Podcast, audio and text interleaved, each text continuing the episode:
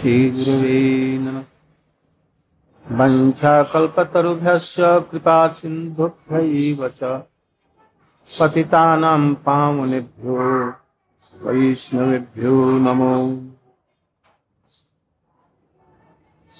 नमो महावदन्याय कृष्णप्रदाय ते कृष्णाय कृष्ण तन्नमने गौरत्तिषे हे कृष्ण करुणा सिंधो दीनबन्धो जगत्पते, गोपेश, गोपिका कांत राधा कांत नमस्ते।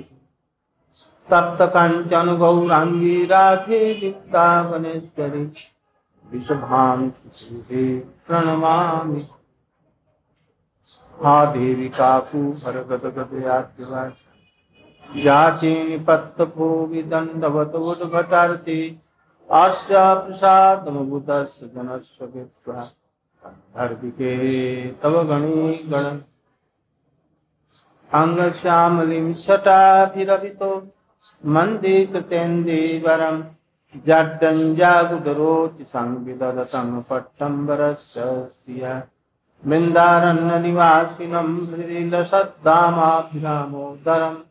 हृदिलसद्दामाभिरामोदरम् राधास्कन्दनिवेशितोज्ज्वलभुवन् विहीनापराधलक्ष्मी चित्ताश्च कामादितरङ्गमध्ये कृपामयी त्वां शरणं प्रपन्ना। वंदे नमस्ते चरणा गुरवे गौरचन्द्राय राधिकाय तदालये। कृष्णाय कृष्णभक्ताय तदभक्ताय नमो। वैयासकी स भगवान अथ विष्णुरात प्रत्यक्ष कृष्ण चरितम कलिकस कल कल कलमसम व्याहर्तुम आरभत भागवत प्रधान। कल मैंने बतलाया था, जो परीक्षित महाराज जी को सुखदेव गोस्वामी ने कथा सुनाई और वहाँ पर सुत गोस्वामी जी उग्र श्रवासुत विराजमान थे। और इसके बाद में कितना चालीस वर्ष या कितने वर्ष के बाद में कुछ समय बतलाया है तीस वर्ष या कितना? निमिषारण्य में सोनों का ऋषियों को सुत गोस्वामी ने ब्रह्मर्षण सुत ने उग्र सुआसुत जी ने ये कथा का वर्णन किया। एक तो सुत गोस्वामी ये बलदेव जी के कृपा पात्र हैं। इन्होंने सप्त हरि कथा, भागवत इत्यादि की स्फूर्ति कराई और उस पर भी इन्होंने सुखदेव गोस्वामी के यहाँ से भागवत का श्रवण किया। इसलिए परम तत्व का और रसिक है। उस समय में परीक्षित महाराज जी की राजसभा में श्री कृष्ण के लीला श्रवण में उत्सुक होकर के परीक्षित महाराज जी ने जो प्रश्न किया था सुख गोस्वामी ने सौनक आदि सभा में वो सब प्रश्नों का वर्णन किया जे। हमारे सामने में ये प्रश्न सब किए गए, जिसका कल हमने वर्णन किया था। ये सौनक उस समय में वो सभी भावाविष्ट होकर के सुन रहे थे। सुनना भी बहुत प्रकार का बतलाया गया। तामसिक श्रवण, राजसिक श्रवण, सात्विक श्रवण, निर्गुण श्रवण और भाव के श्रवण। ये जिसमें कि तामसिक व्यक्ति इसको श्रवण करता है ये तामसिक धन संपत्ति इत्यादि के लिए, जो भूत पिशाच दूर करने के लिए ये सब कथा सुनते सुनाते हैं, ये लोग वक्ता और श्रोता दोनों ही तामसिक हैं। जो लोग धन संपत्ति वृद्धि के लिए, पुण्य करने के लिए और उद्धार करने के लिए किसी का ये जब पाठ करते हैं तो ये सब राजसिक है। और जब आत्म कल्याण के लिए सुनते हैं तो ये सात्विक उसमें भी कुछ लालसा बनी रहती है, सात्विक। और निर्गुण है, अद्वैतवादी इत्यादि यदि संसारिक आसक्ति सुनते हैं, छोड़ करके और ये सुने। सुनते हैं इसलिए कि चित्त की शुद्धि और कुछ नहीं। तो ये सब भी कुछ शुद्ध नहीं है। किंतु जो लोग साधारण रूप में सुनते हैं कि भगवान की भक्ति हो, इसको निर्गुण कह सकते हैं। और जो भाव के साथ में सुनते हैं, सुनते ही जैसे बतलाया गया, हंस, चक्रवात और एक और। ऐसे सोता हूँ। यहाँ पर करें भावाविष्ट होकर के ये सुन रहे हैं। भगवान की लीला कथाओं को। ये करें, यदि आप लोग इस प्रश्नों को सुनकर के इस प्रकार से विभावित हो रहे हैं, सोच रहे हैं ये सुख गोस्वामी जी तो हरि कथा का जब कहेंगे सुखदेव गोस्वामी की जो कही हुई बातों को, कृष्ण लीला का चरित्र सुनाऊँगा तो इनकी क्या स्थिति हो जाएगी? इसलिए उन्होंने बतलाया था। भृगुनंदन। एवं निशम भृगुनंदन साधुवा है भृगुनंदन भृगु जी के पुत्र हैं, इसलिए आपको इस प्रकार से हरि रस कथा में आस्वादन तुम्हारा दे करके मैं विस्मित हो रहा यदि साधक श्रोता किसी को ऐसा देखे वक्ता, श्रोता का ऐसा देखे तो उसको उत्साह होता है। इसलिए ऐसे श्रोता को पा करके इनको बहुत ही आनंद और हरि कथा भी उसी प्रकार से कहने लगते हे। भृगुनंदन, तुम्हारे पिताजी तो भक्ति से भरे हुए थे और भगवान को ये निर्धारित किया कि ये कृष्ण ही या नारायण ही, विष्णु ही सबके आराध्य। ब्रह्मा और शंकर इत्यादि नहीं। ये आपने निर्णय किया था। इसलिए आप लोगों में भी ये भक्ति उनसे ज़रूर आई नहीं तो आप लोग इतना इस भाव से नहीं सुन सकते थे। आज भी भगवान विष्णु भृगुलांछन को अभी भी ग्रहण करते हैं। उनके चरणों का चिन्ह, दक्षिण रोमावली के रूप लक्ष्मी के निवास के रूप में ये ग्रहण करते हैं।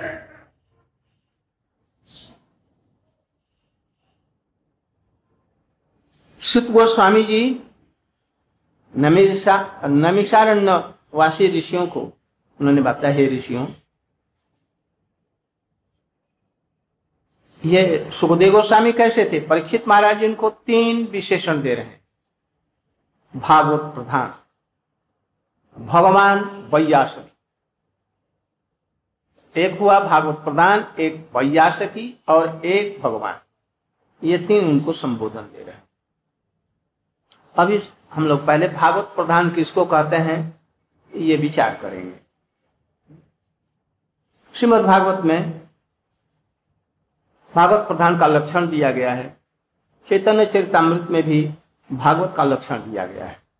श्रद्धा के अनुसार में वैष्णव भी उत्तम मध्यम और उसमें बतलाया गया है, जिनके देखने से कृष्ण प्रेम आए। हाँ? नाम की तो बात ही क्या? कृष्ण कृष्ण अपने आप जिनके देखने मात्र से ही, और जिनके देखने मात्र से ही कृष्ण प्रेम प्रकट होने लगे। वो है उत्तम महाभागवत, वैष्णव प्रधान। जिस क्यों? एक भागवत है भक्ति रस पात्र, आर भागवत है भक्ति रस पात्र। एक तो है भक्ति रस का शास्त्र है। भक्ति रस शास्त्र। ये श्रीमद भागवत जो सुखदेव गोस्वामी के द्वारा जो वर्णित किया गया, ये भक्ति रस शास्त्र है। और दूसरा है कौन? भक्ति रस का जो पात्र है। तो पात्र कौन है? उत्तम महाभागवत लोग। इसी श्लोक में जो भागवत प्रधान जो कहा गया है, भागवत प्रधान एक तो श्रीमद भागवत ग्रंथ में पारंगत होना चाहिए, उस रस में रसिक होना चाहिए। और भक्ति रस का पात्र भी स्वयं हो। दोनों बात। ये दोनों बातें सुखदेव गोस्वामी ये भक्ति रस का जो शास्त्र है, उसमें ये प्रधान है। कौन? उनको जानने वालों में परीक्षित महाराज के लिए नहीं, सुखदेव गोस्वामी। परीक्षित महाराज जी कह रहे भक्ति रस शास्त्र में जो कुछ है, उस सब विषयों में उसका रस पान करके ये रसिक उसको सब कुछ जानने वाले और भक्ति रस के तो पात्र ही है दोनों बातें हैं। परमहंस, चुड़ामणि, सुखदेव गोस्वामी, में ये दोनों चीज़ें भक्ति रस शास्त्र भागवत में भी प्रधान है और साथ साथ उसको आस्वादक भी है। पात्र भी हैं, भक्ति के पात्र, भक्ति रस के पात्र हैं। सुखदेव गोस्वामी के जीवन चरित्र में देखा जाता है, भागवत में तो नहीं, भागवत में तो ये देखा गया, जन्म से ही परम विरक्त और वो वन में चले गए। वैराग्य की अंतिम निधि उनके साथ में। और इसके बाद में सुखदेव व्यास जी ने उनको किसी प्रकार से आकर्षण करके उनको भागवत शास्त्र पढ़ाया। नरगुण्य निष्ठ तो परिनिष्ठ हो। नैर्गुण्य में परिनिश्चित है। परिनिश्चित माने नैर्गुण्य है कृष्ण, निर्गुण। उनमें परिनिश्चित है। उनकी भक्ति में परिनिश्चित है। और वैराग्यवान है परम। सुखदेव गोस्वामी। किंतु पुराणों को देखने से ऐसा मालूम पड़ता है कि वो जनक के दरबार में गए थे। व्यास जी ने उनको भेजा। और वहाँ जाकर के उनको सात ड्योड़ियों में उनकी परीक्षा ली गई। और सातों में वो पा, पास रहे। बिना अपमान युक्त रह करके प्रथम ड्योड़ी में उनको ऐसे ठहरा दिया। सात दिन तक वैसे पड़े रहे। किंतु वहाँ से हटे नहीं। इसके बाद में उनको भीतर में प्रवेश दिया गया।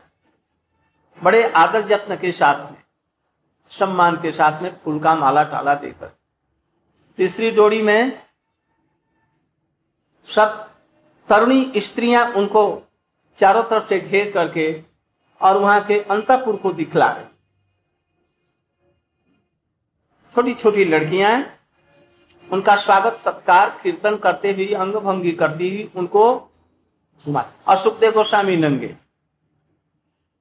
इसके बाद में दो तीन दिन वहाँ पर रुक दिया। इसके बाद में फिर ऐसे करते करते करते सातवीं दौड़ी में राज दरबार में पहुँचे। वहाँ पर अंतिम परीक्षा हुई।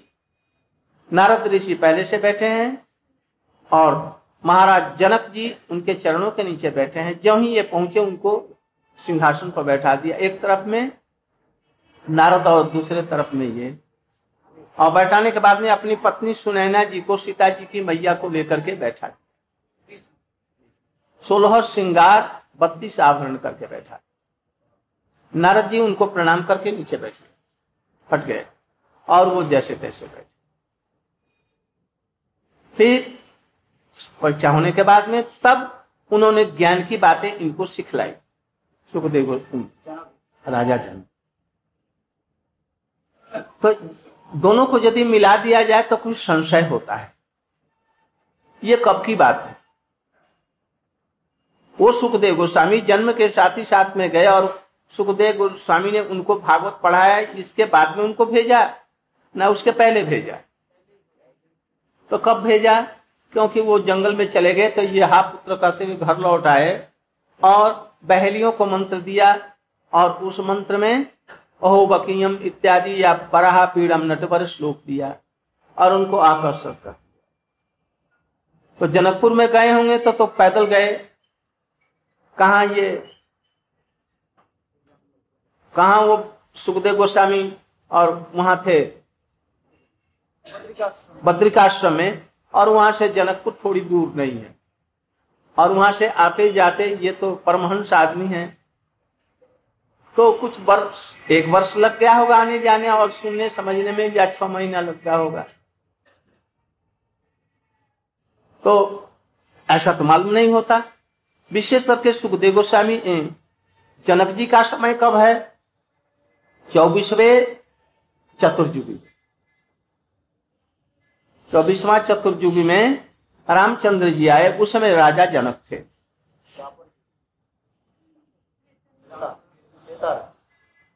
त्रेता युग और वो भी इस त्रेता युग में नहीं, चौबीसवें चतुर्युग, अट्ठाईसवें इस, ये कौन सा ये है? मनमंत्र अट्ठाईसवा है?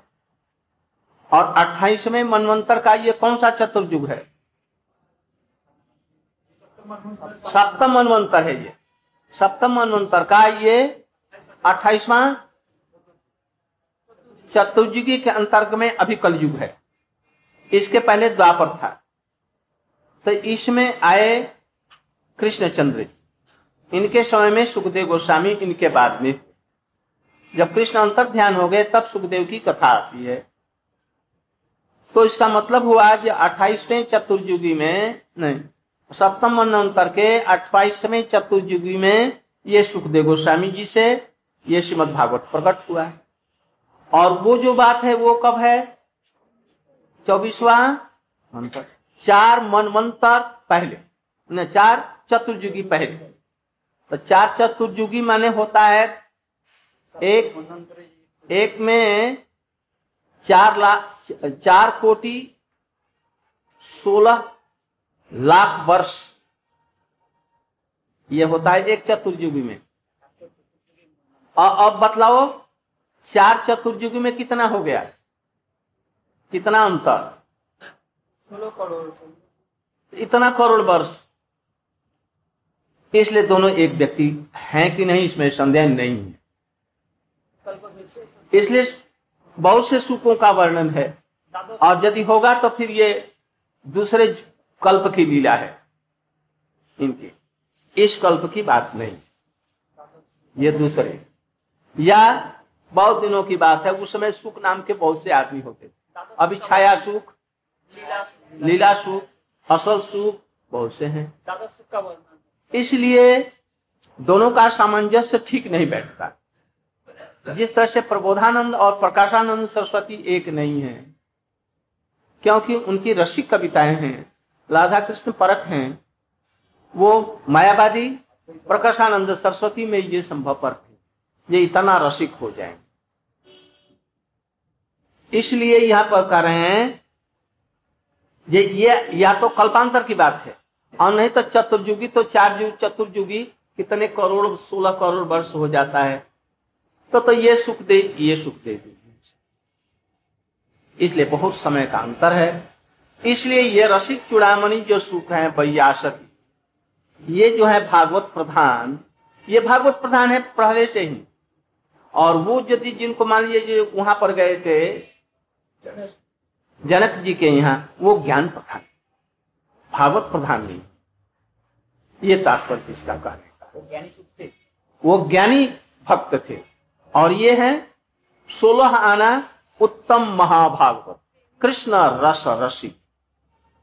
ज्ञानी व्यक्तियों के लिए संपूर्ण उपन्यास। हाँ ये बात ठीक है जन्म से ही। अथवा वही सुख गोस्वामी जी आ गए हो इस समय। पहले ज्ञानी प्रधान थे अब अब सुखदेव गोस्वामी के यहाँ आ गए। व्यास जी के यहाँ गए, उसके घर में, और बचपन से उनको सोलह वर्ष तक की भागवत कथा सुनाई, और इसके बाद में भी सुनाई। इसलिए इस तरह से सामंजस्य कर। नहीं तो बड़ा गड़बड़ हो जाएगा। हमारे जी गोस्वामी ने इस चीज़ को ग्रहण किया।